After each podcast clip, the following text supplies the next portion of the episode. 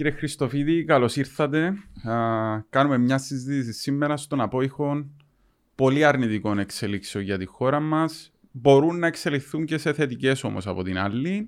Όμως η οργή, η αγανάκτηση ε, και η έλλειψη ελπίδας είναι διάχυτη στην κοινωνία και αυτό είναι μια πραγματικότητα. Συζητούσαμε προηγουμένως με τα παιδιά εδώ ότι δύσκολο το μέλλον. Ε, άρχισαν να μην πιστεύουν ότι μπορεί να αλλάξει κάτι στη χώρα μας. Καλησπέρα σας και σας ευχαριστώ πάρα πολύ για την πρόσκληση. Ναι, είναι δύσκολα τα πράγματα. Όλοι είμαστε απογοητευμένοι, θυμωμένοι. Όμως ε, πρέπει και πάλι να ξαναπάρουμε τα πράγματα από την αρχή, να, να βρούμε το νήμα που θα μας οδηγήσει σε ένα καλύτερο αύριο. Δεν έχουμε άλλη επιλογή. Αυτή είναι η πατρίδα μας, αυτή είναι η χώρα μας. Ε, αυτή είναι η Κύπρος, η δική μας η Κύπρος. Και προφανώς δεν είναι το This Cyprus του κυρίου δικηγόρου. Υπάρχει μια άλλη Κύπρος, μια Κύπρος των νέων ανθρώπων, μια Κύπρος που δημιουργεί, μια Κύπρος που παιδιά που καινοτομούν, ε, νέοι εργαζόμενοι που προσπαθούν να κάνουν κάτι το, το καινούριο, να αναδείξουν τον τόπο μας, να φτιάξουν καινούργιες επιχειρήσεις, ε, να δημιουργήσουν, να παράξουν πολιτισμό. Ε, είναι αυτή την Κύπρο που θέλουμε σιγά σιγά να φέρουμε στην επιφάνεια. Πώς έρχεται αυτή η Κύπρος, νοουμένου ότι ο δεύτερος στη τάξη πολίτης αυτού του κράτους, πρόεδρος της Βουλής, σήμερα έχει παραιτηθεί για τους λόγους που είδε ολόκληρη Κύπρος. Ε, άρα, όταν αυτά τα φαινόμενα ξεκινούν από τόσο ψηλά, πώς φτιάχνουμε αυτή τη νέα Κύπρο; Ακούστε, ζούμε ένα διεφθαρμένο πολιτικό σύστημα, το οποίο ξεκίνησε από, την, από το 1960 είναι 60 χρόνια ένα σύστημα διεφθαρμένο. Αν κοιτάξει, αν κοιτάξει κανείς την ιστορία της Κύπρου, πέρα από την πολιτική της ιστορία, είναι και μια ιστορία μιας ατέλειωτης απάτης.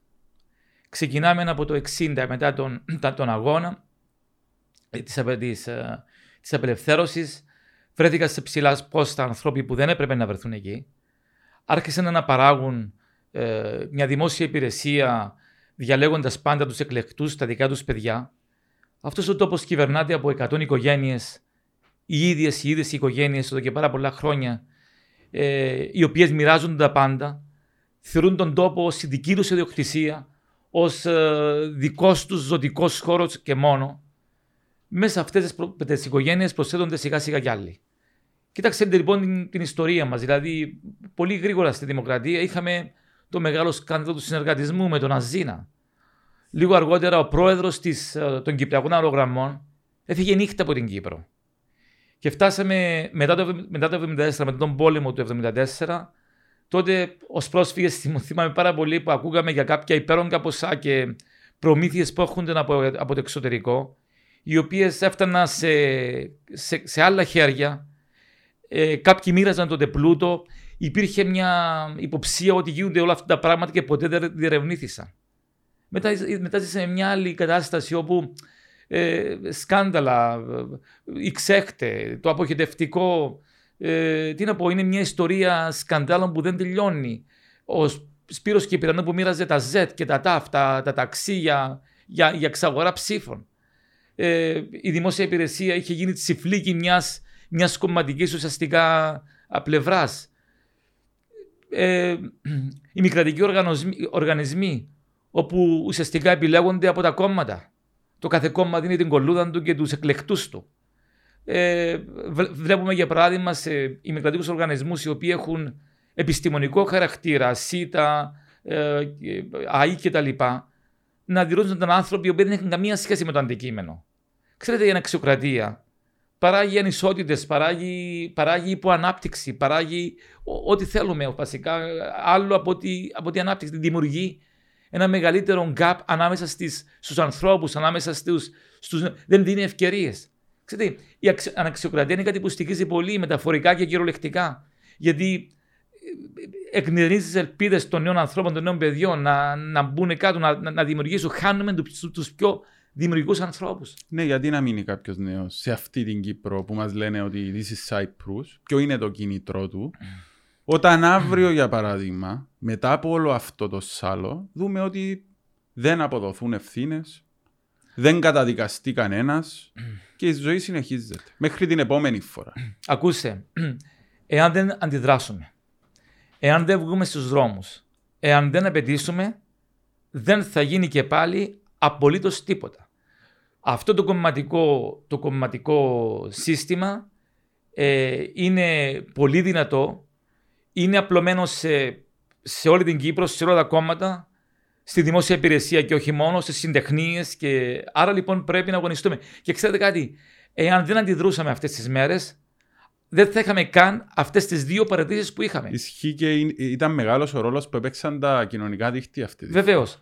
Και άρα λοιπόν βλέπετε τα κοινωνικά δίκτυα μας δίνουν δύναμη, μας δίνουν και εμείς ως νέο κύμα κινητοποιήσαμε τον κόσμο μέσα από τα δικά μας κοινωνικά δίκτυα. Άρα λοιπόν δεν πρέπει να, παρα... να σταματήσουμε εδώ πέρα. Δεν μας αρκούν δύο παρετήσεις πολιτικών αξιωματούχων. Θέλουμε να μάθουμε και άλλα πράγματα. Για παράδειγμα, θέλουμε να καταλάβουμε την διακίνηση του μαύρου χρήματος. Από τα διαβατήρια, από τους developers, προς τα κομματικά ταμεία, γιατί τα κομματικά ταμεία ουσιαστικά είναι αυτά που, ε, που χρηματοδοτούν τους κομματικούς στρατούς, τους κομματικούς έμισους, τις χιλιάδες των εμίσων και όλοι αυτοί μαζί που οδηγετούν τον τόπο μας για 60 ολόκληρα χρόνια. Φτάνει πια αυτό πρέπει να σταματήσει. Υπάρχουν ε, ενδείξεις ότι υπάρχει μαύρο χρήμα που οδηγείται στα κομματικά ταμεία από το πρόγραμμα των διαβατηρίων; Προφανώς. Προφανώς. Ποιος χρηματοδοτούσε τις προεκλογικές ε, ε, ε, καμπάνιες των τελευταίων προεδρικών εκλογών; Ποιοι developers ήταν από πίσω. Και μάλιστα μερικοί υποψήφοι βγαίνουν να κάνουν και κριτική. Όταν έκαναν εκλογές μαζί με χρήματα από αυτούς τους ανθρώπους που σήμερα ουσιαστικά κάποιοι έχουν παραιτηθεί μάλιστα ήδη. Αυτή τη στιγμή θεωρώ ότι η κοινωνία πρέπει να απαιτήσει αυτές τις μέρες τώρα τέσσερα βασικά πράγματα. Πρώτον, πρέπει να διερευνηθούν όλες οι πολυδομικές άδειες που έχουν δοθεί στον τέος βουλευτή του ΑΚΕΛ κύριο Χριστάκη Τζοβάνι. Δεύτερον, πρέπει να ελεγχθούν οι υπηκότητες που έχουν δοθεί σε αυτούς τους ανθρώπους που υποφελήθηκαν αυτών των αδειών. Τρίτον, πρέπει να γίνει μια ανεξάρτητη επιτροπή η οποία να διερευνήσει το πόθεν έσχες του κυρίου Σιλούρη. Και βέβαια, τέταρτον, πρέπει επιτέλους να δοθούν, να δοθούν όλες οι υποθέσεις πολιτικογραφήσεων από το 2008 μέχρι σήμερα στον Γενικό Ελεκτή της Δημοκρατίας που είναι ο καθήλυς αρμόδιο να ελέξει αν έγιναν σωστά οι διαδικασίες. Γιατί είναι ο Γενικός Ελεκτή, κατά την άποψή σας, Γιατί έχει οριστεί μια ερευνητική επιτροπή. είχαμε, είχαμε και μια παρέτηση. Αυτή η ερευνητική επιτροπή διορίστηκε από έναν Γενικό Εισαγγελέα, τον οποίο εγώ εκτιμώ βαθύτατα τον άνθρωπο, δεν έχω κανένα πρόβλημα μαζί του, ο οποίος μα Γενικός Εισαγγελέας πριν από ένα μήνα ήταν υπουργός συγκεκριμένου πολιτικού κόμματος. Άρα λοιπόν υπάρχουν πλέον μεγάλες αμφιβολίες. Και πιστεύω ότι ο πρόεδρος της Δημοκρατίας πρέπει να δώσει την δυνατότητα πλέον στο γενικό ελεγχτή να κάνει αυτούς τους ελέγχους. Και ακόμα για ένα λόγος περισσότερο, αγαπητέ Νικόλα. Ε, Ακριβώς ο τρόπος που εκπαραθυρώθηκε ο γενικός ελεγχτής για τη συγκεκριμένη διερεύνηση είναι ακόμα μια αιτία γιατί πρέπει να είναι αυτό σε συγκεκριμένη διερεύνηση. Πρέπει λοιπόν, προσέξτε, το 2008 άρχισαν αυτές τις ιστορίες. Από τότε έχουν δοθεί μέχρι το 2013 300 κόκκινα διαβατήρια και 3.000 γαλάζια διαβατήρια μετά το 2013. Πρέπει να διερευνηθούν όλες αυτές οι υποθέσεις. Ξέρετε Νικόλα, υπάρχει κάτι το οποίο και εδώ θέλω να μιλήσω κυρίως για τους νέους ανθρώπους γιατί εγώ είμαι πανεπιστημιακός δάσκαλος Πέρασαν από τα χέρια μου πάρα πολλοί φοιτητές. Έδωσα 13.000 πτυχία ως πρίτανη. Και ειλικρινά με ενδιαφέρουν πάρα πολύ αυτοί οι άνθρωποι. Με ενδιαφέρουν κυρίως να, να μείνουν στην πατρίδα τους. Γιατί μόνο έτσι δημιουργάς πλούτο. Με το να έχεις στην δημιουργία τέτοιους ανθρώπους καλά εκπαιδευμένους, σωστά εκπαιδευμένους.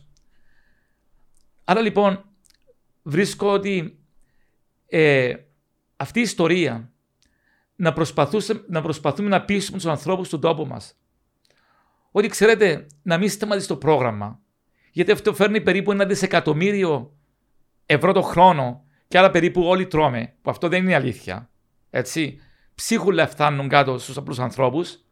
Αυτό είναι ένα, είναι ένα τραγικό λάθος και μια τραγική απάτη. Γιατί, Γιατί υπάρχουν, έχουμε δυνατότητες ως χώρα να δημιουργήσουμε πλούτο εντελώς διαφορετικά. Πολύ πιο δύσκολα, όμως πολύ sustainable.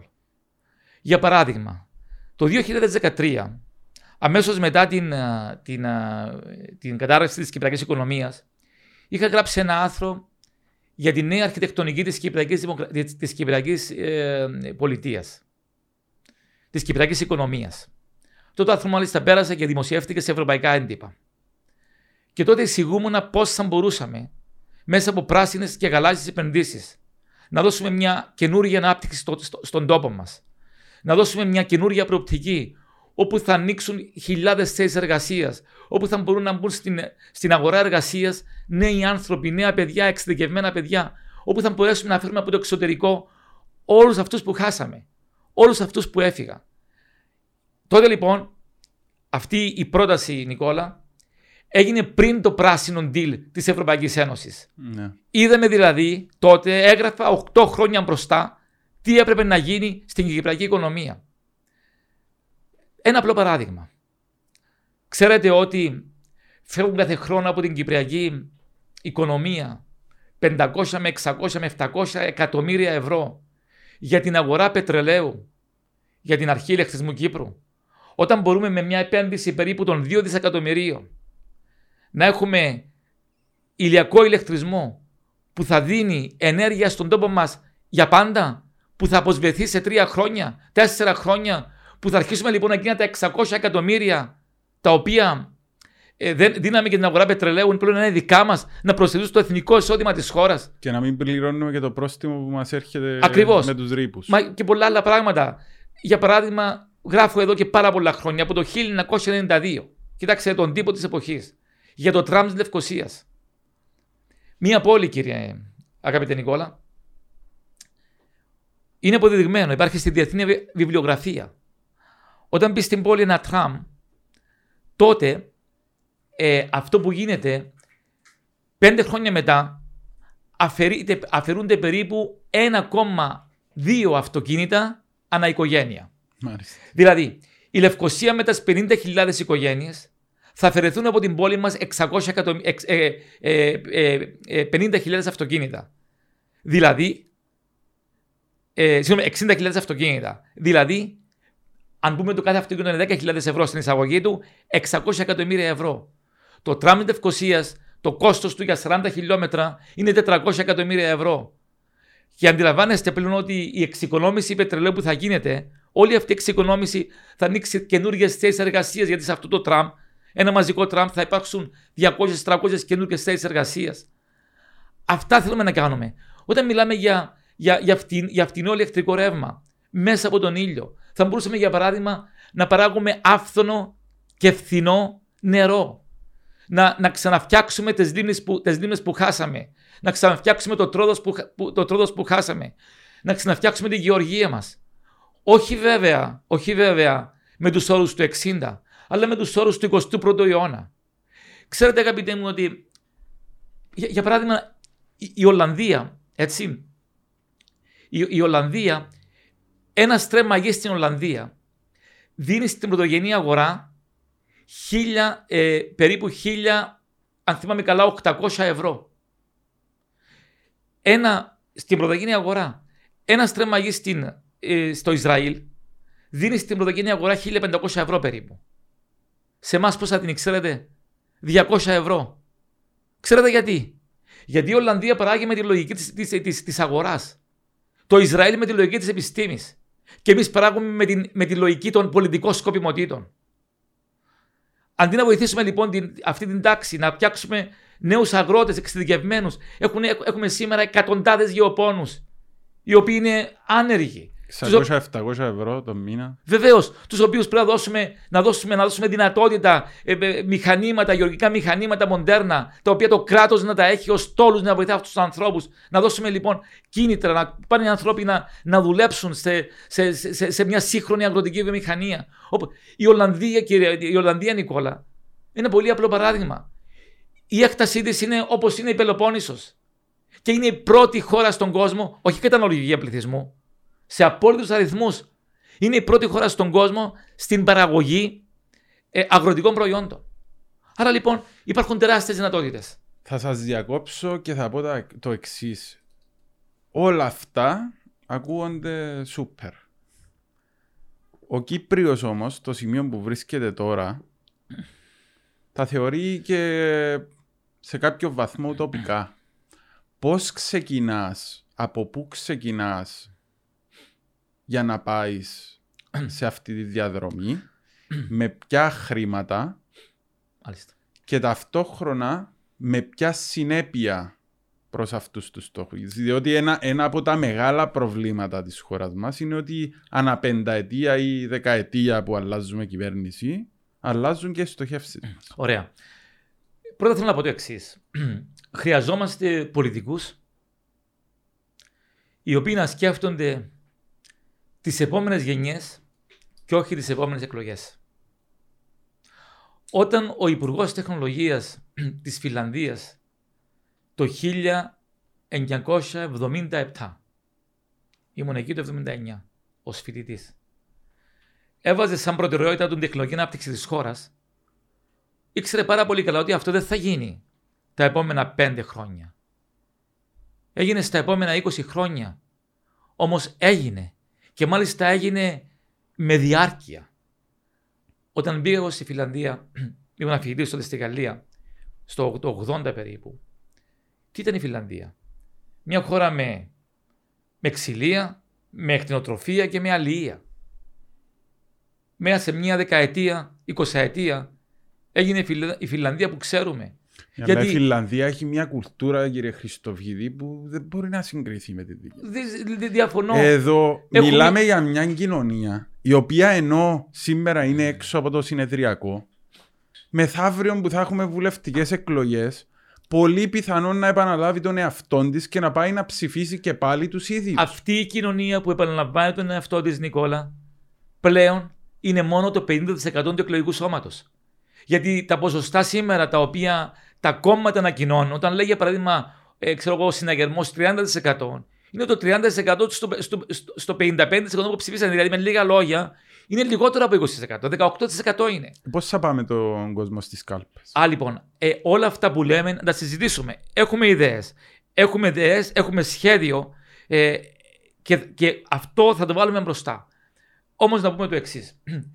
Ξέρετε, οι Κύπροι έχουν φιλότιμο. Εγώ πιστεύω στους ανθρώπους του τόπου μου. Και πιστεύω γιατί έχουμε πάρα πολλούς εξειδικευμένους ανθρώπους. Έχουμε Κύπριους οι οποίοι είναι στα καλύτερα πανεπιστήμια του κόσμου μέσα στο νέο κύμα αυτό έχουμε κάνει. Έχουμε μαζέψει όλους τους ανθρώπους της διασποράς. Στα καλύτερα πανεπιστήμια του κόσμου, ε, γιατρούς, δικηγόρους, ε, ε, ε, μηχανικούς κτλ. Όλους αυτούς σιγά σιγά πρέπει να τους φέρουμε κοντά μας. Γιατί χρειαζόμαστε ένα σύστημα, ένα, ένα καινούργιο πολιτικό σύστημα που να γίνει μαγνήτης αυτών των ανθρώπων. Εγώ προσωπικά, Νικόλα, είμαι υπέρ να δίνουμε διαβατήρια σε ξένους πολίτες. Όχι όμως στους απαταιώνες, στους επιστήμονες, στους μηχανικούς, αυτούς που ξέρουν, αυτούς που μπορούν να προσφέρουν στον τόπο προστιθόμενη αξία. Σε αυτούς να δώσουμε. Κάποτε, το είχα πει πριν, και πριν λίγο, κάποτε ο Αδεμάντος Διαμαντή, ο μεγάλος ζωγράφος της πατρίδα μας, είχε γράψει ότι έκαναν οι άλλοι με 100, ο κόσμος αυτός το έκανε με 5 με 10. Το έκανε όμως πλέρια και ολοκληρωμένα. Άρα λοιπόν πρέπει να, να στραφούμε πίσω στις αξίες μας. Και εγώ μέσα στους νέους ανθρώπους διακρίνω πάρα πολλά στοιχεία από αυτές τις αξίες. Τα νέα παιδιά, οι 20 οι 30 είναι πολύ καλύτερη, καλύτερη γενιά από την δική μου γενιά. Σε τι διαφέρουν; Πρώτα πρώτα είναι, είναι πολύ πιο κοσμοπολίτες. Έχουν ναι. βγει περισσότερο έξω. Έχουν παραστάσεις ε, έχουν διεθνείς παραστάσεις. Είναι παιδιά που είναι συνεχώς στο διαδίκτυο, ε, που ταξιδεύουν νοερά ή μέσω του ή, ή, πραγματικά. Αυτά είναι σημαντικά στοιχεία σε μια κοινωνία, τα οποία βεβαίως πρέπει να φτιάξουμε. Λυπούμε πάρα πολύ να πω, αλλά όταν, πηγαίνω στο υπουργείο, όταν πήγαινα στο Υπουργείο Οικονομικό, για παράδειγμα, όταν ήμουν αντιπρίτανης το 2006, αυτό που μου έκανε εντύπωση εκεί πέρα ήταν ότι έβλεπα στο, μέσα στους διαδρόμους διάφορους νέους οι οποίοι προερχόντουσαν από την αναγέννηση, την παράταξη του τείχου. Πέρασαν χρόνια, ήρθε το ΑΚΕΛ και γέμισε το Υπουργείο από παιδιά της προοδευτικής. Σήμερα από παιδιά της πρωτοπορίας. Δηλαδή αυτή η ιδέα ότι πρέπει να είσαι σε αυτές τις παρατάξεις κάπου, σε κάποια κόμματα για να πάεις μπροστά, αυτό πρέπει να τελειώσει. Και αυτό πρέπει να τα αλλάξουμε και πρέπει να, τα, να, να πετήσουν οι νέοι ότι όλα αυτά πρέπει επιτέλους να αλλάξουν. Πώς θα αλλάξουν, κύριε Χριστοφιδή, ανοίγει μια θέση στο δημόσιο. Ναι. Πάει εκεί ένα παιδί με όλα τα προσόντα. Ναι. Με το CV του μια χαρά. Ναι. Θεωρεί ότι έκανε την καλύτερη συνέντευξη. Πόσες φορές το ακούσαμε αυτό το πράγμα. Και εν τέλει βλέπεις κάποιον ο οποίος δεν έχω κάποια απόδειξη να πω α, στην ουσία γιατί είναι εκείνος που επιλέγει. Όμως σίγουρα το περιβάλλον του δείχνει ή αφήνει μια υπόνοια ότι. Ναι, να σας πω, έχετε δίκιο σε αυτό. Καταρχήν υπάρχουν και χειρότερα. Υπάρχουν παιδιά που τερματίσαν 70 και άλλα, άλλα 400 και μπήκαν 400 παρά 70. Ναι, γιατί, γιατί σήμερα υπάρχει ένα σύστημα το οποίο είναι, είναι απαράδεκτο όταν το, όταν το δει κανείς σε επίπεδο ε, διοίκησης. Εγώ δεν είμαι, διοίκη, δεν είμαι σε αυτά τα παιδιά. Εγώ είμαι ένας απλός πλυντήμιος φυσικός αθλητής. Αλλά δεν μπορεί μια δημόσια υπηρεσία που διορίζεται από ένα πρόεδρο Δημοκρατίας και μερικούς κομματάρχες να εκλέγει και να επιλέγει όλη την δημόσια υπηρεσία. Δεν μπορεί στους δημοκρατικούς οργανισμούς ένα συμβούλιο το οποίο διορίστηκε από τον πρόεδρο συνοδευόμενο με κολλούδες από διάφορα κόμματα να διορίζει τους ανθρώπους σε αυτούς τους δημοκρατικού οργανισμούς. Για μένα, εγώ τι πιστεύω σε αυτό. Υπάρχουν λύσεις, Νικόλα. Όταν, για παράδειγμα, αποφασίζεις να επιλέξεις το συμβούλιο της ΣΥΤΑ, αντί να γίνεται αυτό που γίνεται σήμερα, να ανοίξεις τη διαδικασία και να πεις: Ζητώ Κύπριους πολίτες από την Κύπρο και από το εξωτερικό που και να βρίσκονται, να αιτηθούν να είναι στο συμβούλιο της ΣΥΤΑ. Να, να, να δημιουργηθεί μια διεθνής επιτροπή με ανθρώπους που είναι κοντά στο αντικείμενο και αυτοί να επιλέξουν από αυτές τις εκατοντάδες που θα κάνουν αίτηση να επιλέξουν τους 30 καλύτερους. Ποιοι θα τους επιλέξουν; Λέω, μια διεθνής επιτροπή, Α. ξένοι, καθηγητές, ακαδημαϊκοί, άνθρωποι που είναι σε μεγάλες επιχειρήσεις, άνθρωποι που δεν ξέρουν από τέτοιο, από, από, από, από δόλο. Ναι. Λοιπόν, αυτοί λοιπόν θα επιλέξουν αυτές τις εταιρείες, αυτά τα άτομα, και ο πρόεδρος της Δημοκρατίας μέσα εκείνον τον κατάλογο των 30 ατόμων να έχει το συνταγματικό δικαίωμα να διορίσει τους 20. Έτσι γίνονται οι δουλειές. Εάν θέλεις πραγματικά η ΣΥΤΑ να είναι μια ανταγωνιστική εταιρεία, πρέπει να είναι όσο ανταγωνιστική είναι και η Microsoft. Γιατί ξέρετε, ζούμε μια εποχή όπου στο τέλος αυτοί που πάνε μπροστά είναι αυτοί που έχουν όραμα, αυτοί που, αυτοί που, που, που διεκδικούν, ε, αυτοί που θέλουν να αλλάξουν τα πράγματα, τα, τα πράγματα γρήγορα. Ε, ζούμε σε ένα, σε ένα έντονο ανταγωνιστικό κόσμο. Και ζουνε, επιζούν μόνο οι καλύτεροι. Αυτό πρέπει να το καταλάβουμε. Τι, τι θα γίνει στο τέλος, απλώς θα στο τέλος. Με τις τεράστιες αλλαγές, τις τεχνολογικές που συμβαίνουν σήμερα, η ΣΥΤΑ σε λίγα χρόνια θα είναι obsolete. Και θα βρεθούν χίλιοι άνθρωποι εκτός εργασίας. Ή θα ιδιωτικοποιηθεί. Ή θα ιδιωτικοποιηθεί και θα βρεθούν με αυτόν τον τρόπο. Άρα λοιπόν πρέπει αυτές οι εταιρείες να αποκτήσουν δυναμικέ διοικήσεις.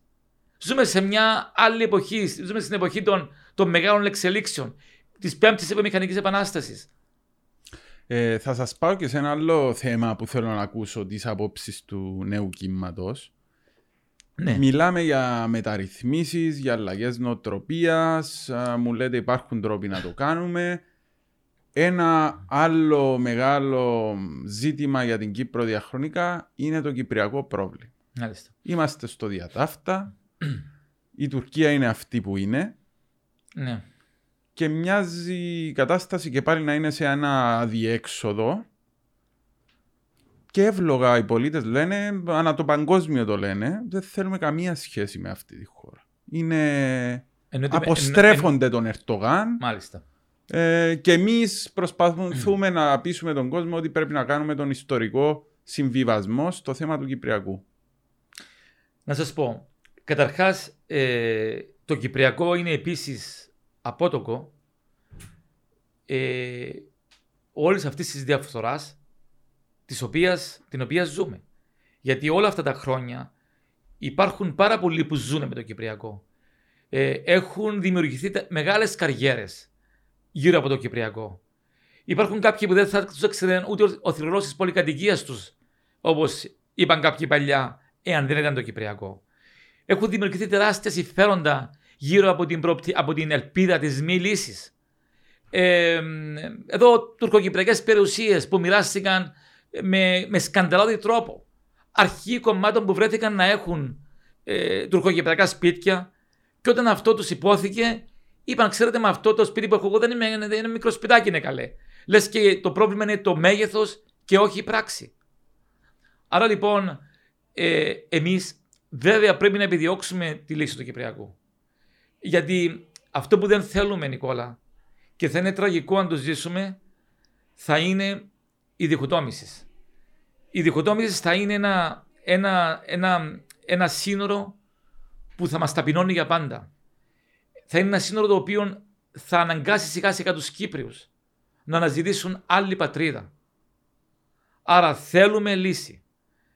Ε, υπάρχουν τρεις μορφές λύσης για το Κυπριακό. Δεν είναι πολλές. Η πρώτη είναι η Ομοσπονδία. Με τη μορφή που μπορεί να πάρει. Τη ζωνική Ομοσπονδία κτλ. Η δεύτερη είναι η Συνομοσπονδία. Και η τρίτη είναι τα δύο κράτη. Πριν μερικές μέρες μιλούσα με ένα πρέσβη της Ευρωπα... μεγάλης ευρωπαϊκής χώρας. Και μου λέει: Ξέρεις, εμείς δεν θα δεχτούμε ποτέ συνομοσπονδία. Γιατί συνομοσπονδία σημαίνει δύο διαφορετικά tickets και θα μπλέκουμε σε τέρμονες συζητήσεις στην Ευρωπαϊκή Ένωση. Η Κύπρος πρέπει να έχει μία φωνή. Μία και μόνο. Ε, του λέω καλά, θα δεχτείτε δύο κράτη. Μου λέει δύο κράτη δεν μας πειράζει. Με την προπόθεση ότι το ένα θα είναι εκτός Ευρωπαϊκής Ένωσης. Άρα λοιπόν, αυτό τι μας λέει; Η Ομοσπονδία είναι μονόδρομος. Όποιος προσπαθήσει να αλλάξει αυτή τη βάση λύσης, στην ουσία μας οδηγεί, μας οδηγεί στην οριστική διχοτόμηση. Ε, υπάρχουν ευτυχώς δυνάμεις και στην άλλη πλευρά που θέλουν να ζήσουμε μαζί. Ε, υπάρχουν δυνάμεις οι οποίες αναζητούν τη συνύπαρξη. Με αυτές πρέπει να πορευτούμε και πρέπει να βάλουμε στο περιθώριο όλους αυτούς που μας οδηγούν στον οριστικό διχασμό. Γιατί πραγματικά, ε, εάν χαθεί η Κερίνια, εάν χαθεί η Αμόχωστος, χαθεί και η Κύπρος ολόκληρη. Πριν το 2004, είχαμε δεδομένη τη Μόρφου και την Αμόχωστο ναι, μετά από κάθε διαπραγμάτευση. Και, και, παλεύαμε, και παλεύαμε για την Καρπασία, παρακαλώ. Την οποία σε κάποια φάση μας δινότανε. Μετά το 2004, η Καρπασία χάθηκε οριστικά. Είχαμε σίγουρη την Αμόχωστο και παλεύαμε για την Μόρφου. Μετά από το 2014, από το 2015, χάθηκε και η Μόρφου περίπου και παλεύουμε για, τον, για, για, για, την Αμόχωστο. Ήμουν εκεί όταν χάσαμε την Μόρφου. Και τώρα το 2020 χάνουμε την Αμόχωστο. Ε, εγώ λέει, όπως λέει ο ποιητής, ο Κώστας Μόντης, εγώ λέει απλά αντιγράφω. Και εγώ απλά αντιγράφω το τι γίνεται. Ε, δεν, είναι δυνα... δεν μπορεί αυτός ο τόπος να επιζήσει, να ζήσει χωρίς όλα του τα κομμάτια. Ξέρετε, η Κύπρος είναι ένα puzzle, είναι ένα, ένα, ένα puzzle που πρέπει να είναι όλο μαζί. Αν δώσεις στους άλλους τη δυνατότητα να, να κουβαλάνε επίκους ε, όλα τα επόμενα χρόνια, ο τόπος μας θα χαθεί. Άρα ποιος είναι αυτός ο ιστορικός συμβιβασμός που είναι ρεαλιστικός από τη μια που μπορεί να γίνει αποδεκτός από την άλλη και που θα διασφαλίζει ένα βιώσιμο μέλλον. Είναι προφανώς η Ομοσπονδία. Και είναι μια, είναι μια ομοσπονδία η οποία θα πρέπει να είναι όσο, όσο το δυνατόν περισσότερη ομοσπονδία. Όσο το δυνατόν περισσότερη. Πιστεύετε ότι θα λειτουργήσει όσο το... Διότι η άποψη που έχει επικρατήσει τα τελευταία χρόνια είναι ότι εφόσον δυσκολευόμαστε να τα βρούμε σε ό,τι αφορά τους σεσμού, τη η... συμμετοχή των Τουρκοκυπρίων και ούτω καθεξής, επικράτησε μια αντίληψη ότι ίσως θα πρέπει να δούμε λίγο το πιο αποκεντρωμένο μοντέλο. Όχι, το πιο απο, απο, αποκεντρωμένο μοντέλο το διεκδικούν κάποιοι απλά για να συνεχίσουν τις λαμογές που γίνονται αυτή τη στιγμή. Το, ο τόπος μας χρειάζεται check and balances. Τα οποία είχε μέσω σύνταγμα το 60, τα οποία χάθηκαν το 63. Λοιπόν, εγώ θεωρώ ότι πρέπει να διασφαλίσουμε ένα βασικό πράγμα.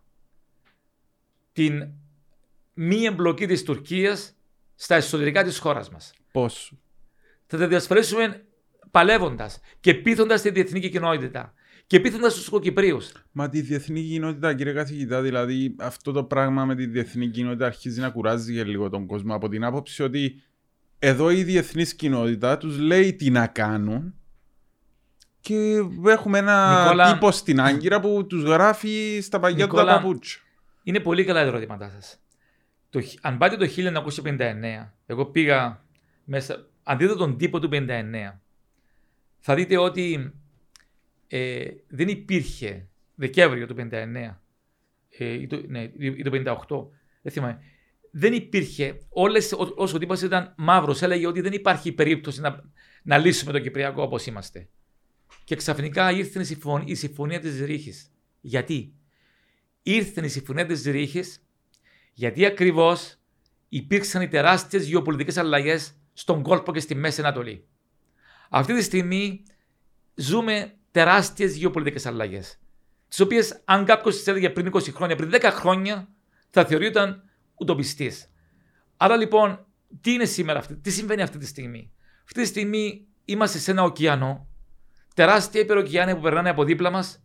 Εμείς εμείς η Κύπρος μια μικρή βαρκούλα και θα μας πάρουν τα κύματα και μας παίρνουν τα κύματα. Λοιπόν, πρέπει να προσπαθήσουμε ακριβώς να διασωθούμε μέσα από αυτές τις συγκυρίες και να πείσουμε για μια καλύτερη λύση η οποία βασικά λύση θα διασφαλίσει και την ειρήνη στην ευρύτερη περιοχή. Ενδιαφέρει πολλούς η ειρήνη στην ευρύτερη περιοχή.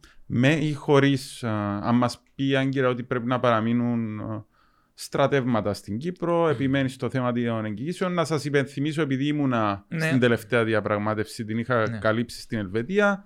15 χρόνια review close. Ναι και αρκετά στρατεύματα. Πόσα στρατεύματα ήταν τότε, δεν θυμάμαι. Είχαμε μείνει νομίζω στα γήματα. Ελδίκ, Τουρδίκ. Ωραία. Αν, αν υποθέσουμε ότι γίνεται αποδεκτή αυτή η παρουσία της Ελδίκ και της Τουρδίκ στην Κύπρο, τότε αντιλαμβάνεστε, όπως ήταν δηλαδή το, 60, το, το, το πριν το 1974, αυτό που είχα πριν δεν μας ενοχλούσε, και να υπάρχει ένα close μέσα στο ότι κάθε 7-8 χρόνια να, γίνει ένα δημο, να γίνεται ένα δημοψήφισμα και αν ο Κυπριακός λαός στην ορόητά του αλλά και οι κοινότητες το θελήσουν να φύγουν τα στρατεύματα. Εάν μετά από 8 χρόνια γίνουν δημοψήφισμα, γίνει το δημοψήφισμα και οι Τουρκοκύπροι ψηφίσουν πάλι εναντίον, σημαίνει ότι κάτι δεν κάνουμε καλά. Άρα λοιπόν πρέπει να πείσουμε και την κοινότητα την άλλη ότι ξέρετε είμαστε πλέον σε μια χώρα κοινή. Ε, βλέπουμε τα συμφέροντά μας. Τα συμφέροντά μας είναι ε, το, η κοινή χώρα μας, το, το, το, το κοινό κράτος, η κοινή θάλασσα, ε, η κοινή ΑΟΣ, ότι η ΑΟΣ μας είναι τεράστια και δεν θέλουμε την Τουρκία να, να, μας, να την ε, ουσιαστικά να την, να την κόψει, να, να κόψει κομμάτια από πάνω της, τότε, τότε θα δημιουργήσουμε μια, μια χώρα η οποία θα μπορεί να επιβιώσει. Εγώ δεν, εγώ δεν αντιλαμβάνομαι. δηλαδή σήμερα με τα 40.000, 30.000 στρατιώτες είναι καλύτερα τα πράγματα; Όχι, σίγουρα δεν. Άρα λοιπόν Πρέπει να δημιουργήσουμε εκείνες τις συνθήκες για σταδιακή επιστροφή των ανθρώπων στα σπίτια τους. Πρέπει ουσιαστικά να δούμε πώς μπορούμε να επιστρέψουμε ξανά στα κατεχόμενα εδάφη μας, να ξαναδούμε την ιστορία μας, να ξαναφτιάξουμε το χαμένο πάζο της ιστορίας μας. Αυτό πρέπει να κάνουμε. Πριν χαθούν όλα. Γιατί φεύγουν οι τελευταίοι άνθρωποι που έζησαν σε εκείνες τις περιοχές. Ναι, είναι γεγονός. Είναι το μοναδικό πράγμα που δυσκολεύεται κατά την άποψή μου η νέα γενιά να διαχειριστεί. Υπάρχει μια απόσταση από το κυπριακό πρόβλημα, ε, ιδιαίτερα στους νέους, διότι δεν υπάρχει ο παράγοντας της μνήμης. Νικολά, όταν εγώ πήρα τα παιδιά μου στη Λάπιθο, μου είχαν, και οι δύο μου έχουν πει, αν καμιά φορά μπορέσουμε, θα έρθουμε, θα έρθουμε να ζήσουμε από εδώ. Είναι μαγικός ο Βορράς είναι μαγικά τα τοπία εκεί. Είναι, είναι αγαπημένες αυτές, αυτές οι πολιτείες. τις οποίες είμαι πολύ σίγουρος ότι θα τις αγαπήσουν και τα νέα παιδιά, έστω και αν δεν έχουν ζήσει ποτέ σε εκείνα τα μέρη. Είναι, είναι, μαγική, είναι μαγικά τα αγγίγματα, μα, μα, μαγικός ο αέρας, ε, μαγικές τα χρώματα, τα αρώματα. Άρα λοιπόν θα πρέπει να ξαναφτιάξουμε τον τόπο μας. Και θα πρέπει ακριβώς η δική μου γενιά έχει την υποχρέωση να ανοίξει το δρόμο και στις επόμενες γενιές να επιστρέψουν στα χώματα των πατεράδων τους, των παππούδων τους. Αυτό προσπαθώ να σας πω. Λοιπόν, ε, τι θα κάνει το νέο κύμα από εδώ και πέρα, Ποιος είναι ο ρόλος που θέλει να διαδραματίσει για να προωθήσει το όραμά του όπως το μοιράζεστε τώρα μαζί μας; Μάλιστα. Υπάρχουν πολλά, πολλά projects, πολλά σχέδια τα οποία τα βάζουμε μπροστά. Όπως για παράδειγμα αυτό που σας είπα, το μεγάλο ε, φωτοβολταϊκό πάρκο που θα κάνει την Κύπρο ε, ε, ενεργειακά αυτόνομη. Ε, αυτό θα γίνει εννοείται σύντομα, υπάρχουν σχεδιασμοί; Ναι, έχουμε σχεδιάσει αυτό το project όπου βασικά θα ζητήσουμε από όλους τους Κύπριους πολίτες να συμμετέχουν με μία συγκεκριμένη μετοχή. 800.000 άνθρωποι. Όπου βασικά ο καθένας θα μπορούσε να αγοράσει την μετοχή του, να, ε, να πάρει δάνειο από τράπεζα που εμείς προσπαθούμε να, να, να, να, την εξασφαλίσουμε από, από, από ευρωπαϊκές τράπεζες, να αγοράσει αυτή τη μετοχή και όλοι οι Κύπροι να είναι συμμέτοχοι αυτής της, αυτού του μεγάλου σχεδίου. Δηλαδή, με λίγα λόγια, προσπαθούμε να δημιουργήσουμε μεγάλες κοινωνικές εταιρείες που θα συμμετέχουν οι Κύπροι σε, σε, σε πολλά επίπεδα. Ε, έχουμε πολλά σχέδια γύρω από τις λεγόμενες κοινωνικές εταιρείες. Αντιγράφουμε την Δανία. Θέλουμε να, η Κύπρος να γίνει η Δανία του Νότου. Αυτό προσπαθούμε να κάνουμε. Ε, το κύμα μεγαλώνει. Ε, Πόσα μέλη έχει αυτή κοντά, στα, κοντά στα χίλια. Ε, δεν έχουμε κάνει όμως μεγάλη εκστρατεία ακόμα για, για περισσότερη εγγραφή. Ε, θα το προχωρήσουμε. Θέλουμε να μεγαλώσουμε τον, τον αριθμό των μελών. Υπάρχουν ομάδες που εργάζονται γύρω από την παραγωγή πολιτικής και εκτιμούμε ότι σε πολύ σύντομα θα έχουμε ένα ολοκληρωμένο βιβλίο το οποίο λέγεται «Η Άλλη Κύπρος» που είναι το σχέδιο ακριβώς για την επόμενη μέρα, για την Άλλη Κύπρο. Για την επόμενη πενταετία ίσως; Γιατί όχι. Γιατί όχι. Υπάρχουν πρόσωπα α, στο νέο κύμα που έχουν εκφραστεί θετικά ως προς την προοπτική να υποστηριχτούν σε εκλογές προεδρικές; Νομίζω...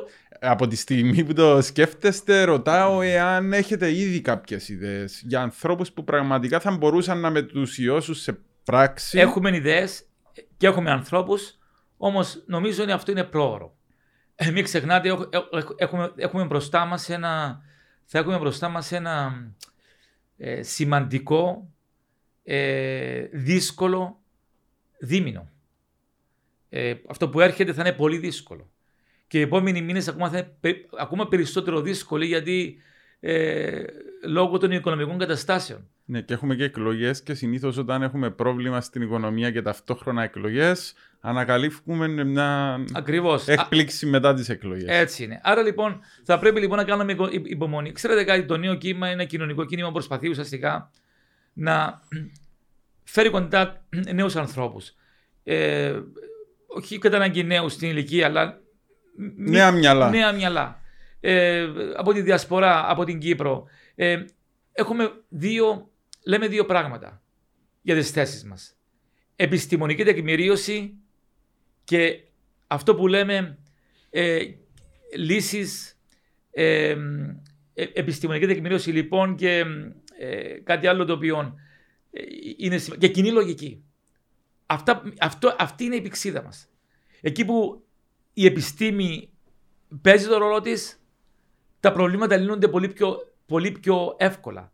Δεν υπάρχουν γαλάζια και κόκκινες λύσεις. Δεν υπάρχουν γαλάζιες και κόκκινες λύσεις. Υπάρχουν λύσεις οι οποίες βγαίνουν μέσα από την επιστημονική τεκμηρίωση, μέσα από τη λογική. Πώς θα χαρακτηρίζατε την uh, ιδεολογία του νέου κύματος, Πού τοποθετήσετε; Το νέο κύμα είναι ένα, ένα κύμα, ε, ε, είναι ένα κίνημα το οποίο είναι πάρα πολύ κοντά στην, αν θέλετε, στην σκανδιναβική σοσιαλδημοκρατία. Εκεί είναι, εκεί είναι το νέο κύμα. Ένα, ένα, ένα, ένα κύμα το οποίο πιστεύει πάρα πολύ στην επιχειρηματικότητα, στην ιδιωτική επιχειρηματικότητα, ότι οι άνθρωποι πρέπει να δημιουργήσουν. Αλλά όμως θέλουμε να υπάρχει και μια δίκαιη κατανομή του πλούτου. Ο πλούτος δεν είναι για, για, για λίγους, ο πλούτος πρέπει να είναι για πολλούς. Έχουμε λοιπόν πάρα πολλές θέσεις. Θέλουμε να δούμε στον τόπο μας πανεπιστημιακό νοσοκομείο. Γιατί οι, οι απλοί άνθρωποι πρέπει, πρέπει να έχουν πρόσβαση σε καλούς γιατρούς, σε, σε πανεπιστημιακά νοσοκομεία. Η πρόσβαση δεν είναι μόνο για, το, για, για τους πολιτικούς του πολιτικού μας συστήματος που μόλις τους τύχει κάτι, ακόμα και το δόντι τους τρέχουν στην Αγγλία. Πρέπει να έχουν πρόσβαση και οι άνθρωποι της Κύπρου, όλοι, όλοι οι πολίτες. Και επίσης πρέπει να είναι ένα σύστημα που, θα, που να δίνει τη δυνατότητα σε καλούς επιστήμονες, καλούς γιατρούς να έρθουν στην Κύπρο. Δεν μπορεί για παράδειγμα όταν ε, βρίσκουμε ένα μεγάλο επιστήμονα και θέλουμε να το φέρουμε κοντά μας να βγαίνει πασική και να απαγορεύει γιατί ξέρετε θα παίρνει περισσότερα από μένα να λέει ο κύριος Κούμας και ο κάθε κύριος Κούμας. Άρα λοιπόν πρέπει να υπάρχουν δυνατότητε. Ο, ο καθένας πρέπει να αμείβεται με αυτό που προσφέρει. Είναι έτοιμο το νέο κύμα να συγκρούσει με αυτά τα κατεστημένα στην Το νέο κύμα συγκρού... Διότι καταλαβαίνετε, είδαμε εκπαιδευτικούς κατά χιλιάδες στους δρόμους την επόμενη μέρα μιας αλλαγής. Το νέο κύμα συγκρούεται συνεχώς με όλα αυτά.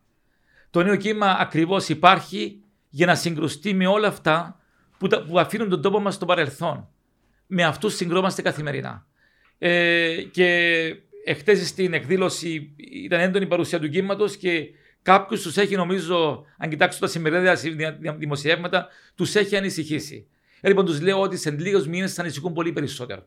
Σε λίγους μήνες, επειδή θα έχουμε βολευτικές. Όχι, όχι. Γιατί Εκεί είμαστε... τι σκέφτεστε να κάνετε; Ακούστε, είναι, μια, είναι και αυτή μια πρόορη ερώτηση. Υπάρχουν και τα θετικά, υπάρχουν. Σας μιλώ ειλικρινά, δεν, εγώ δεν κρύβομαι πω οι λέξεις. Υπάρχουν και τα θετικά, υπάρχουν και τα αρνητικά.